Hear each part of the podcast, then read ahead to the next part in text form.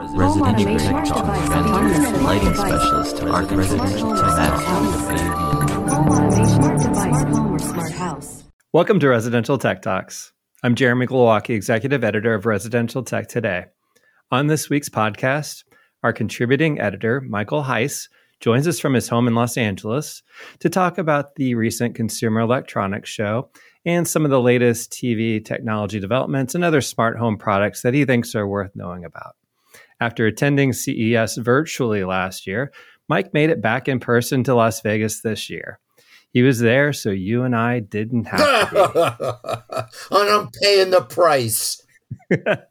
Following a few days of rest from what is always a hectic event, today we'll talk about broader TV technology trends, breaking it down a bit brand by brand, as well as learn a bit about more of the gadgets and goofiness that always make an in person trip to CES so unique.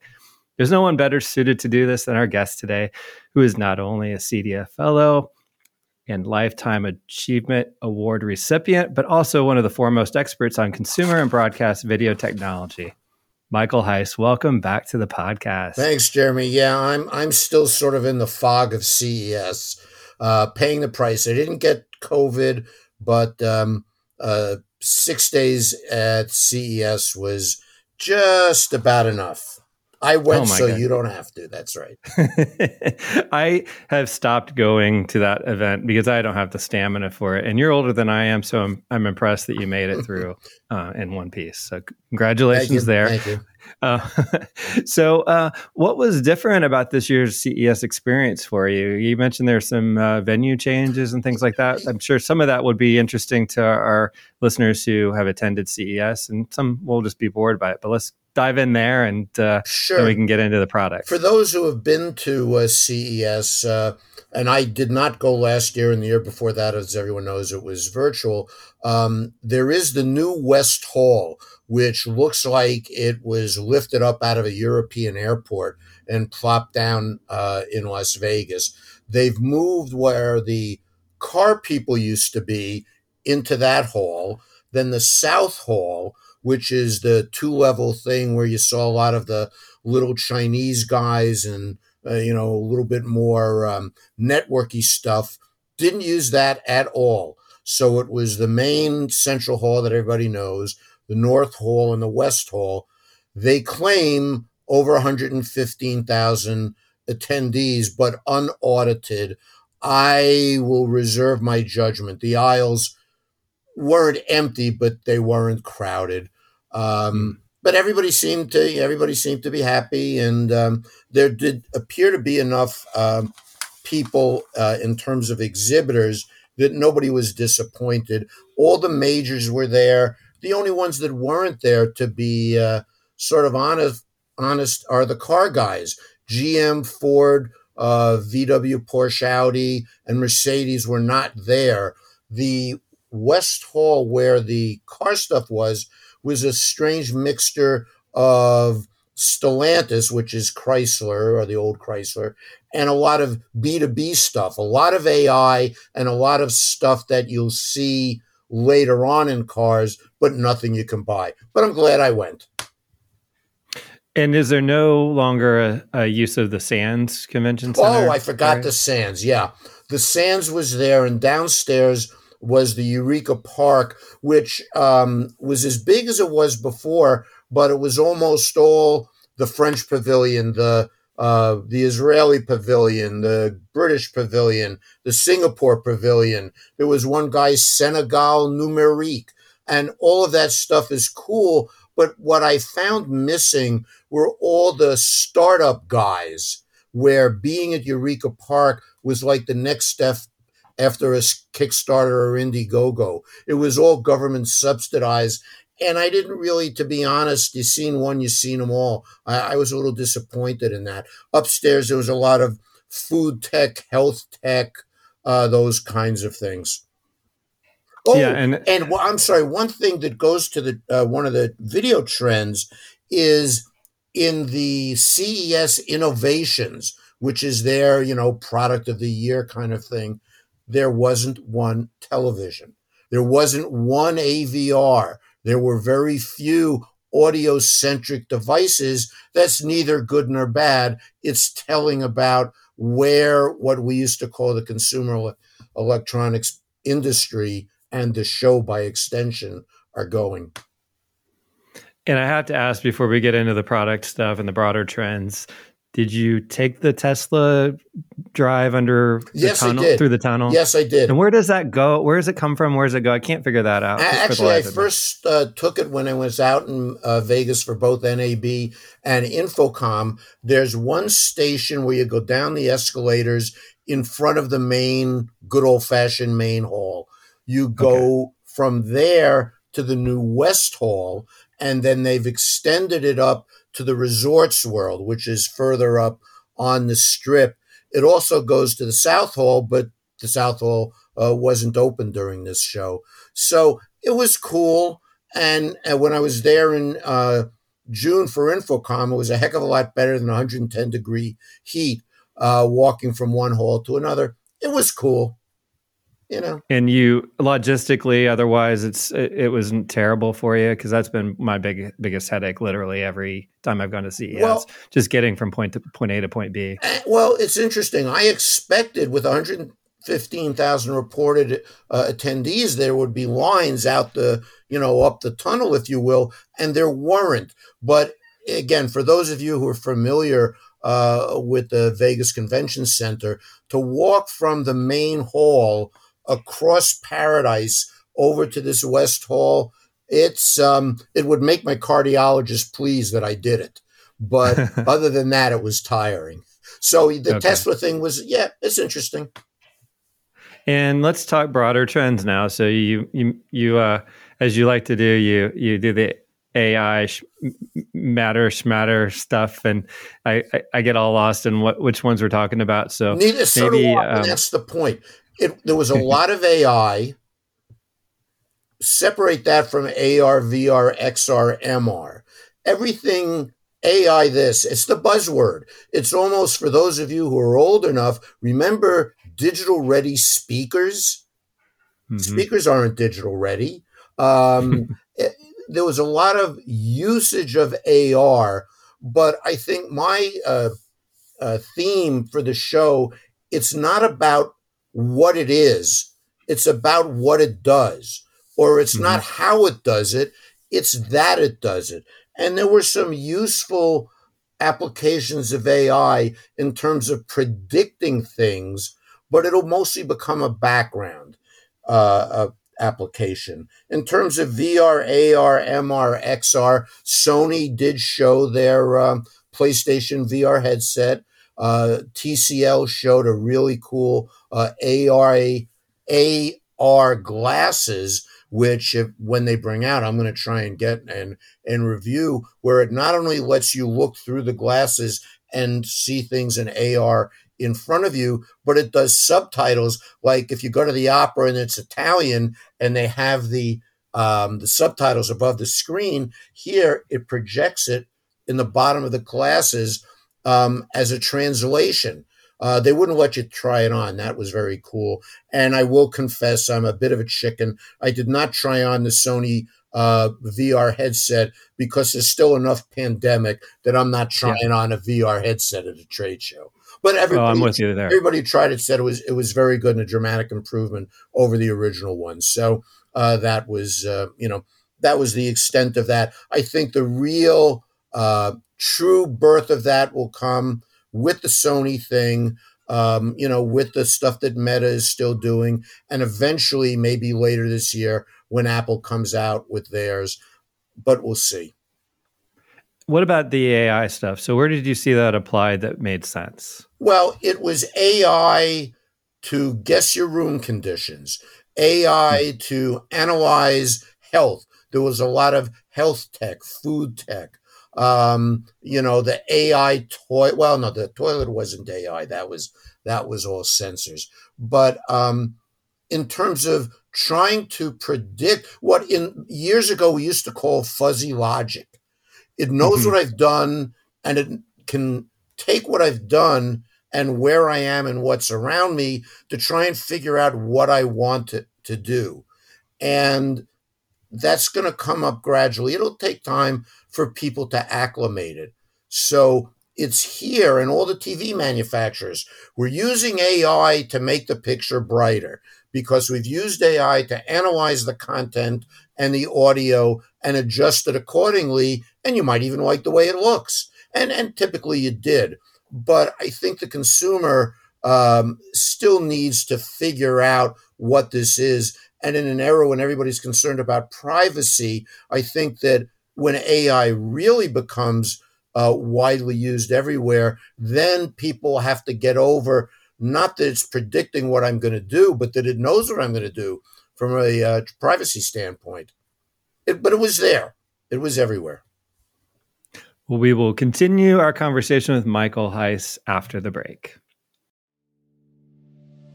Do you want superior smart home automation at a great value? Shelly Wi Fi relays by Alterco Robotics cover DC to line voltage, allowing you to control lights, outlets, appliances, garage doors, pumps, and much more. There are Shelly sensors and power measurement devices to help you measure temperature, humidity, lux, or motion, and electrical consumption from single wire to three phase with neutral. You can use Shelly with a licensed driver for Control 4, Elan, or other premium systems, as well as your customer's existing hub, voice assistant, or any platform that accepts REST, MQTT, or CoAP. Shelly can make IoT very easy. Available now at Blackwire, City Electric Supply, and Worthington, or at shellyusa.com. Welcome back. I'm talking with Michael Heiss, contributing editor to Residential Tech today. And Michael, uh, the the key to your coverage for me is always the video stuff, and uh, I don't want to miss any more fun little gadgety things. We can maybe circle back to some of those toward the end, but let's dive into video. And you you were talking about something that I kind of observed at CEDIA as well, which was the the real focus area of uh, TV manufacturers creating monitors for gaming and how those sort of overlap or cross over with regular TVs now because they're just so big. And uh, the the one that you mentioned curved, and I one of the observations that you had put in one of your articles, and I finally got to see at CEDIA Expo was the Samsung one that curves around you me- mechanically, or, or the LG flat. one that actually is a little motorized and it will bend in and out. Oh, that's what that's the one. Let the LG. I'm getting yeah, mixed up. Yeah. Samsung well, no, the Samsung okay. one was the big wide one that rotates around.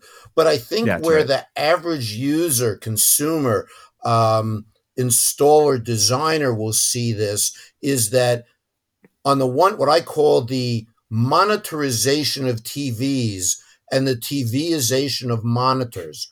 All of the TV brands, and this is now into the second year of this, featured things like VRR and uh, faster refresh rates and response time as key features that they're promoting in their TV sets. And those are almost exclusively aimed at gamers.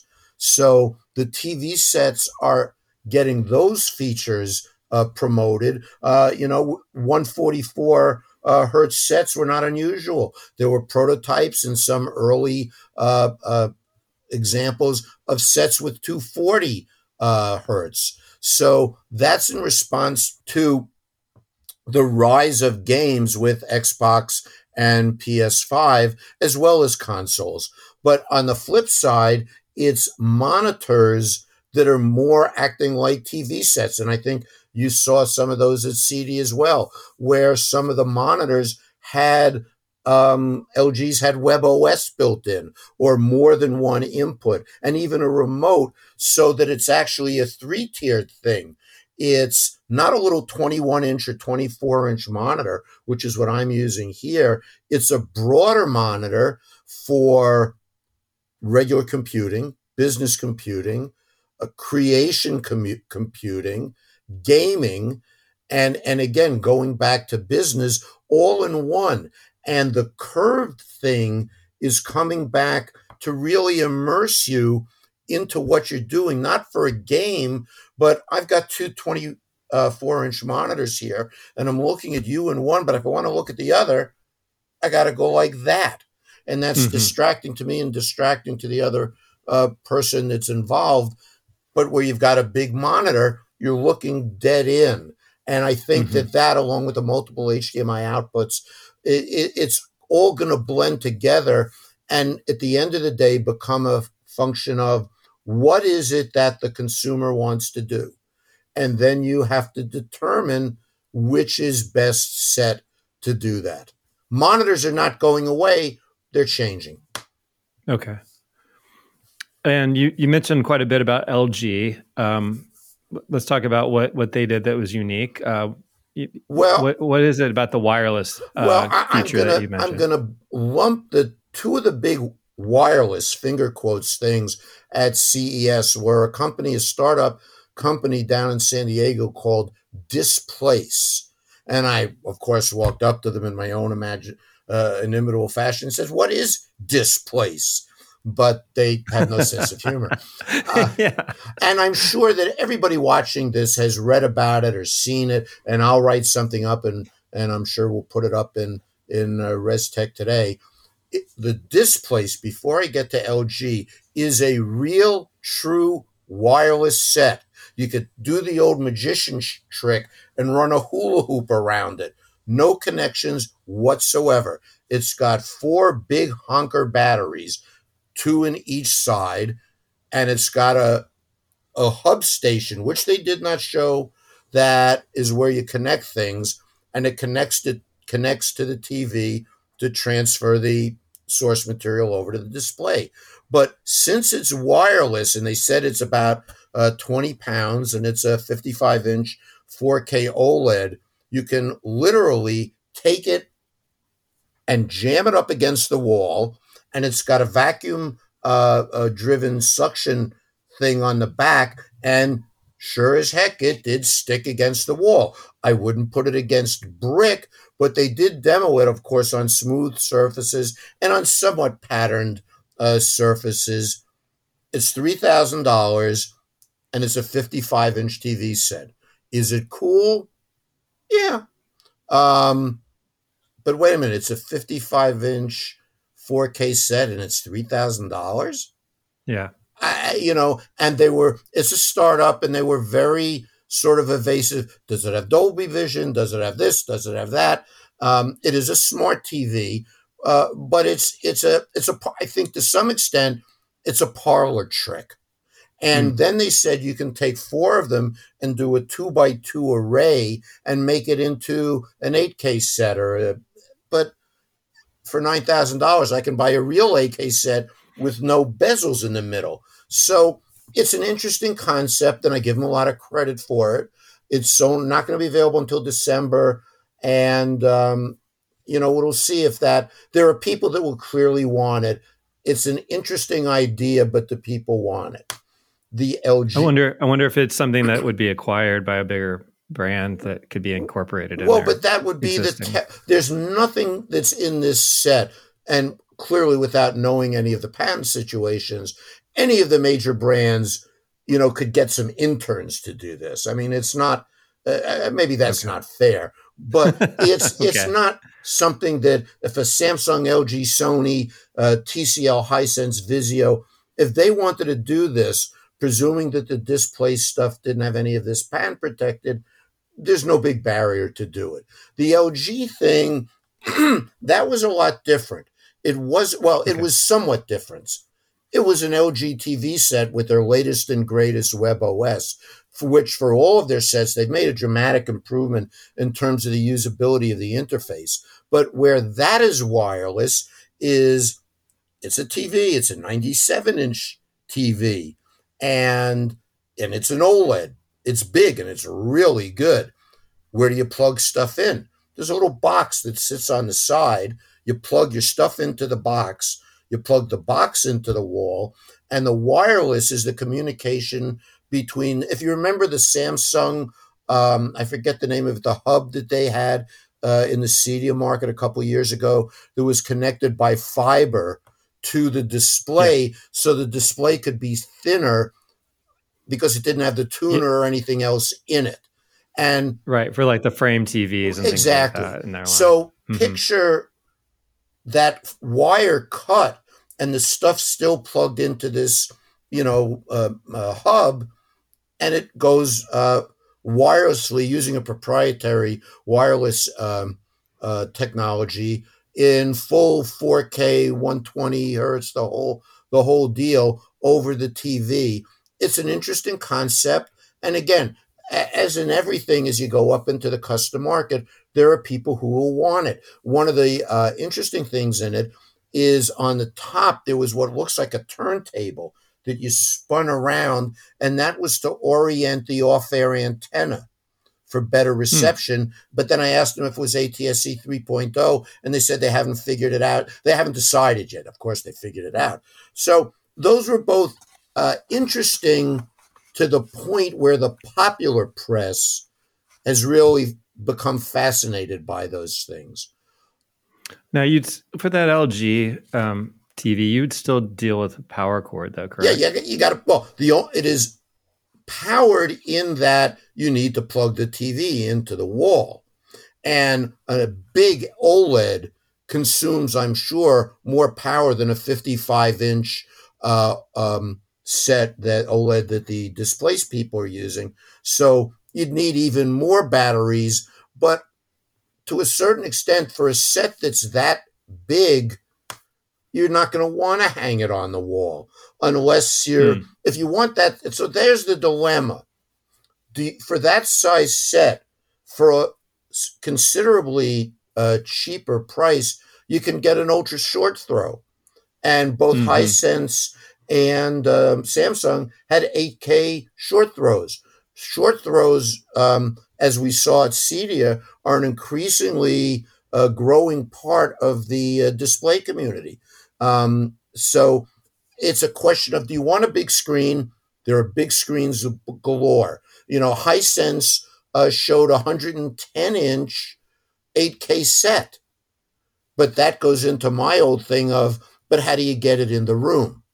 It bends right. in the middle once. Um, if right. you remember the original uh, Panasonic 103 inch plasma back in the day, had there were yeah. people that had to build a room around the TV. So for that size, you might want to go to micro LED or standard projection or UST. And I think that UST is really uh, coming into its own. Yeah, so uh, ultra short throw definitely po- getting more and more popular. I was a little uh, unsure of it when it first came out. I didn't uh, get get the uh, the benefit, but now I'm starting to see it improve to the point where it looks like it's a thing. You know, a, a, regular it's TV. a real yeah. thing because initially a lot of people would associate an ultra short throw as the thing over the whiteboard in your kid's classroom or in the boardroom mm. for that more uh, industrial, educational, commercial uh, type of application. But th- they were there from major brands and they were there from the second and third tier brands. And the fact that the second and third tier brands we're uh, showing them shows that it's become a viable uh, category because it was worth being knocked off. Right. And and even at an at a different end of the spectrum, uh, Leica, the camera people, the very famous camera people, had their own yeah. ultra short throw.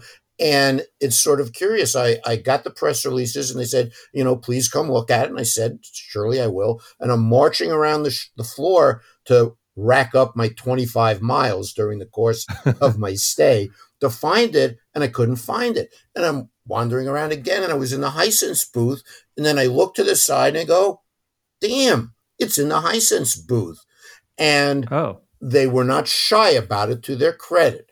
It is about $3,000 more than a, you know, typically comparable uh, short throw, but it has Leica optics and it's in a really cool, you know, milled aluminum kind of uh, case. So unlike some of the short throws where they get sunk down into the uh, furniture and you just see the uh, aperture pointing up, this was meant to be displayed. You know, the kind of hmm. work of art. And was the picture better than the guts of a Hisense or anything else uh, comparable that were in it? Hard to tell because you certainly couldn't see them side by side, but it was very impressive. So, you know, that's part of the market that we're in. So I'm sure that that will uh, find a home in, in the market. But it was interesting to see so they went there. So they partnered with Hisense on on some of the internal guts yeah, of the, the product. The electronic guts a save, I'm sure, for some tweaking, but the mm-hmm. electronic guts are Hisense. The mm-hmm. optics are Leica, and again, that's okay. what they're there for. And industrial design. Oh, to be sure, to be sure. Like there. I mean, it was very. It was a very handsome looking piece. Um, mm-hmm. You know, is it something that is worth it? That's up to the budget and the person buying it. What about T uh, TCL? You mentioned resegmentation and their focus on the CEDIA channel. Yeah, they've uh, you know redone. They've got some new people on their management team. Uh, one of them is a fellow named S- Scott Ramirez, who I know uh, back from when he used to work from Toshiba. And what they've done is they've had you know two series, three series, four series, five series, six series, seven, you know, series with a number. What they've done now is they have two broader categories S series, which is the value line, and the Q series, which are the higher end line. And, you know, I could rattle off the features, but I think you could probably guess that's um, more gaming features, uh, more dimming zones, uh, you know, more micro LED, and a better picture. So, what they're doing is trying to hit a different segment of the market with the S series and the Q series. and one of the things that was interesting uh, for people listening here, perhaps, is that they announced for the first time that they've incorporated things like uh, ability to do better uh, outside remote control and RS-232 and remote codes and things that are important to custom installers and they will be going after the custom install market. I'm sure we'll see them uh, next year and uh, this next year, this year, uh, next year too, uh, at CEDIA Expo in Denver. So that was uh, interesting to see them uh, put their toe in the custom water. And other sort of surprise brands, you mentioned Sharp. yeah, the Aquos, return of Sharp and yeah. Sharp along my first flat panel TV was a Sharp yeah. uh, way too long ago, and uh, they're now owned by Foxconn, who are the people oh. that build all the that own the factories that build the iPhones. But they have the technology. They're bringing back the same kind of thing. They're doing a Sharp line and an Aquos line, and for those with longer memories, Aquos was their higher end line. So they're doing, let me see in my notes, they're doing a broad range of sizes, a standard line and Aquos as the custom line, including you know OLEDs. Uh, they will have some Roku, so that's yet another brand. Um, one thing that was interesting, just going back a little bit to CES, is that if you're familiar with shows, there's a thing called outboarding where if you're a smaller company or maybe even a bigger company and you don't want to pay to exhibit at a show, you rent a hotel suite. You don't get listed mm-hmm. in the directory, but it's a lot easier and cheaper. And Sharp was one of the people that in the olden days you would have considered outboard, but they were in a CES sanctioned hotel with 5,000 square feet of exhibit space. But I didn't get over there because it was too dispersed.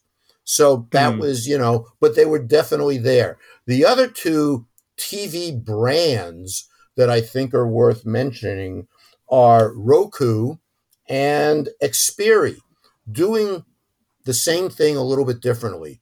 Roku, I mean, right over here uh, to my right is a 48 inch Roku Series 5, which now would probably be an S series. And it's a tremendous value set with good performance but it's a TCL set. And um, hmm. is it Roku TCL set or a TCL set with Roku? And what Roku is going to do is will be doing is bringing out Roku branded TV sets.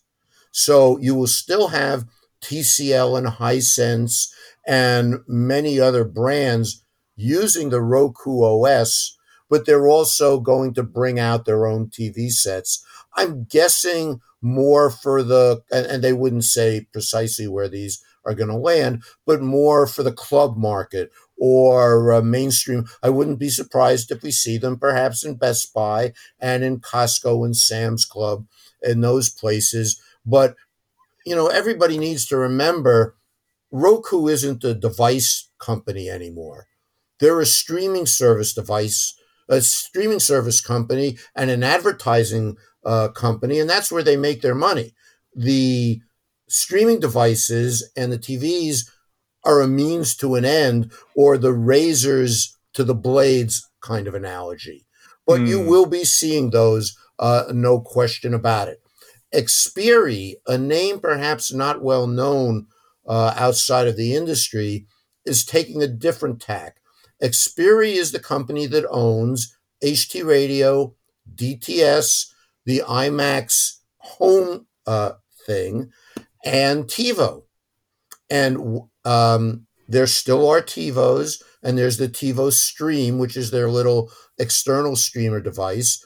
And they also have a lot of uh, uh, IP, uh, you know, uh, intellectual property. Uh, well, I guess uh, Internet Protocol too, but they have, but they have a lot of IP and things that they do in the set-top box and guide business, and what they're going to do is license their OS so that it won't be a TiVo TV it will be a TV powered by ro- by a TV basically mix them up a TV yeah. powered by TiVo. Say that fast three times. Interesting. And the okay. reason for that is that in the industry is what's called a white label. They're going to go to a set manufacturer, and initially these will just be uh, European sets, uh, brands like Vestel, which is very big in Europe. And instead of having Vestel Vision or doing a, a Roku or Google TV or Fire TV set, they're going to take the OS, brand it themselves, and it'll be a Vestel TV powered by TiVo. And that gives them the best of both worlds. They have a streaming operating system that's well baked by somebody else that they just need to port into their TV set and then they've got somebody who's, as I just said for Roku, somebody else who's going to sell the ads and make the streaming service deals. So it'll be very interesting to see how that works and uh, if and and probably when it, it comes to the U.S.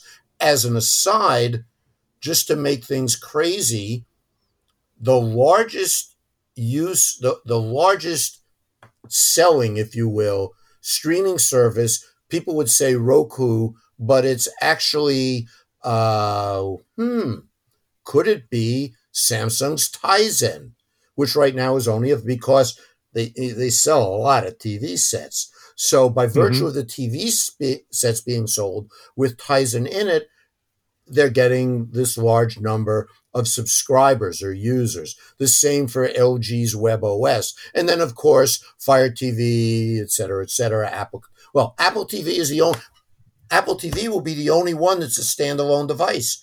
Remember all the hmm. rumors Apple's going to come out with a TV set. Yep. They never happened. They didn't. They haven't, and they won't anymore. They then they probably won't come out with a car unlike some other manufacturer. And um, but what they are doing, they um, Samsung and LG are they're going to license their operating system on a white label basis, so that just as you will have TV sets powered by TiVo, you may have some second or third tier brand powered by the same OS that is in a Samsung or LG set. So, uh, streaming, I know you give me a hard time because I'm always about streaming these days, but that's where the money is. The money mm-hmm. is in the advertising and selling, uh, getting the money that the TV sets or the streaming devices get. There's when you pick up a Roku remote or a Fire TV remote and there's a Netflix button on there, they don't do that because they're nice guys. they get paid to do that. That's where the money is. So the dynamic of streaming and TVs and streaming devices is the vessel. The vessel is what's going to shape the industry going forward. And yet, one more thing is that Charter, which is now Spectrum, and Comcast have collaborated, or I think uh, uh, Charter, uh, Comcast owns Xumo, X U M O, and they're going to get their own streaming service collaboration. And true to form, Hisense in their display showed that they are making sets with pick 'em. Want Roku? Got it. Google TV? Got it. Android TV? Got it. Fire TV? Got it. In fact, on the side of their booth was a Toshiba set made by Hisense with Fire TV. So they're doing all of them, and that's really what's driving this thing. Um, do I need an external device? Topic for another article. But Right. Right. you're still going to need them but the tv set manufacturers want to get they want to get really in the pool with this because that's where the money is. There's no money to be made by selling tv sets. Hmm Well, w- we can't leave without talking a little bit about audio. well let me just do one more thing that i have on my list that i want to mention Okay. is um, micro led and right. Which is a topic that you covered extensively in the article that's about to come out in the magazine. there you go unfortunately there wasn't anything in the article that got outdated uh, but but Samsung, um, which really popularized this in the consumer world with the wall, but now everybody's in it. Um, LG, Planar, uh, you know, a bunch of folk. Um, but they have announced after many uh, uh, shows of speculation, they are going to uh, bring out a 77 inch uh, micro LED. No price, no no other features, although you can guess. No price and delivery. And then in one of the press releases, they said they were going to do a micro LED down to 50 inches. I'll believe it when I see it. But uh, I mean, there's no technical barrier that would prevent them from doing it other than it would be extremely pricey. But the fact that they're going to do a 77 inch micro LED, I, I think is significant. Samsung also announced for those that like the QD OLED, which only Sony and Samsung have now, which Samsung just calls OLED. Um, they're going to have a 77 inch model, I believe. I'm going to look at my notes. Uh, yes, a 76 inch uh, CX mini LED, micro LED, and a 77 inch QD OLED. So you'll get a larger uh, version of that. Uh, anything else in TVs? Matt, we could go on forever, but uh, let's go to uh, yeah, let's do a little audio. Well, your your old uh, employer Harman um, always has a separate major ex- exhibit Yes. offsite somewhere. Uh, did you happen to go by there? I know you visited them for us in person at their headquarters, it's, so maybe it's not. the same kind of thing. They were at what used to be the Hard Rock, which is now the Virgin Hotel. And I, I really wanted to get over there, but just didn't have the opportunity. Fortunately, I only live 10 miles from their headquarters, so maybe I'll go over there. Yeah. Uh, the one, and they had, you know, the kinds of things that one would expect these days from Harman JBL in terms of everything from, you know, little portable mini speakers uh, all the way up to, you know, the other things that JBL does of, you know, huge, uh, large venue arrays. One of the interesting things that they came out with was the JBL turntable uh, called the JBL BT, stands for Bluetooth. And Mhm. um, for anyone who was at CEDIA, they you would have seen the Victrola, which is the Sonos connected turntable, and now JBL is coming out with one. So I guess that just leads me to say that vinyl is the new streaming. Very good. Yeah. So you so you have your your vinyl playing and you just stream it uh, wirelessly to the right, the, speakers. the like Bluetooth Victrola uh, goes to um, your Sonos, Sonos. or and both Right. of these, in fairness, have uh, preamp outputs, uh, and they have decent specs as turntables and uh, fairly well regarded cartridges. And the uh, JBL one is Bluetooth. Now, the only complaint that I have is, but that means I have to get up every thirty minutes. yeah, that that's one of the reasons why uh, you know L- LPs and CDs went away in the first Uh, place. but they're So coming back. The last year, it- you know, it's last year was the whatever you- biggest year for vinyl in recent history. They can't make enough of them. yeah, my kid's into it. Um, freshman in high school. I go. think it's just the the tangible thing. It's not necessarily the analog aspect of it. That's maybe an audio Oh, audiophile to be sure. uh, benefit, but it's for the kids. I think it's just having something to look at and hold on to. yeah, but they and- probably like little pol- the little Fuji uh, Polaroid like cameras. I mean, that's the same um, you know age group that are into that. But Yep. there was Yep, there's One other audio thing is Dirac uh, is Yeah. introducing a new version of their technology called audio room treatment. Um, it's only going to be available when it launches in a fairly expensive uh, piece from Storm Audio, but it'll be uh, more widely available towards the end of the year. But um, you know, it's just something to be on the lookout for because it really uh, did sound quite good.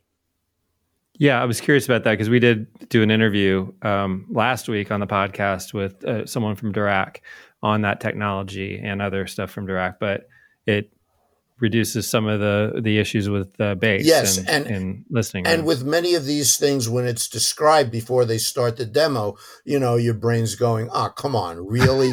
but it it really did make a, make a, a difference. So, um, you know, great to, not great cheap, to hear. You know, not cheap, but Yeah. good. Right, right. And uh, there's a lot of folks with the high end receivers that that use that Dirac technology in there to to basically tune their room, Right. and this adds Right, to right. it. Um, so to kind of wrap up, um, I feel like Matter is a whole other discussion, and it's something that's evolving. And Wi-Fi seven, I know those are a couple of things that you kind of Uh, uh, wanted to topics for another day, but before we run out of time, um, matter was everywhere, but so is HCA. Not as everywhere ish, but this melded into all the majors. Um, well, Sony didn't have TV sets in their booth. Um, LG, Samsung, TCL, Hisense were all really focusing on matter as the means of bringing everything into the TV as the control point. And now they've been showing that for maybe seven or eight years now, but with Wi Fi 6, 6E, 7 coming. I did see quickly the first Wi Fi 7 devices that are going to be available uh, in the spring um, and matter everywhere.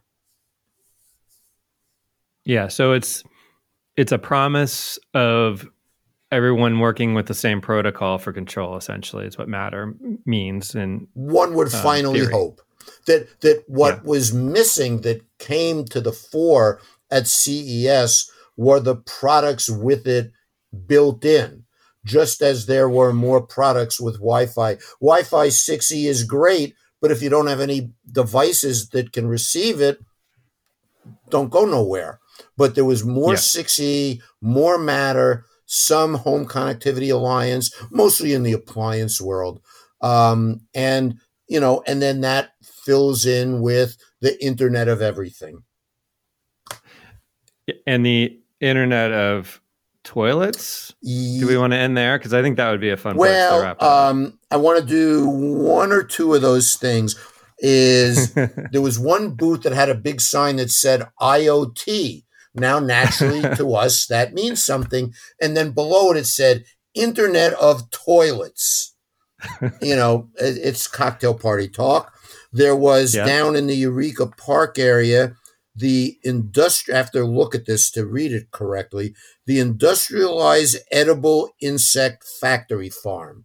Now, this isn't like the old ant farm that you had on your desk. This is a big industrial park sized automated farm to produce edible insects. okay. Yeah, that was yeah okay. Um, then there were some interesting things. There was if you're um, you have a daughter, don't you? Yes. Okay, so I'm sure that at some point she asked or somebody gave her one of those little music boxes with the ballerina that twirls around and it plays little tinkle tinkle music. Well, Mhm. there's an IoT music box now with that same sort of uh, mechanism where it's those metal tines that is the drum wheels. Well, you take that concept and you take, I'm sure everybody's seen the Yamaha player pianos that where you put a, well, now you don't put a disc in, but you know, the Yamaha kind of player pianos that are playing back music digitally. If Yeah. those two uh, concepts had a love child, it would be the MIDI controlled music box. And right. you play music from your phone, you play content from your phone, and it plays on the music box, or you have a MIDI keypad and you can compose music for a music box. And you know, okay, that's cool. There was a um, smart surfboard.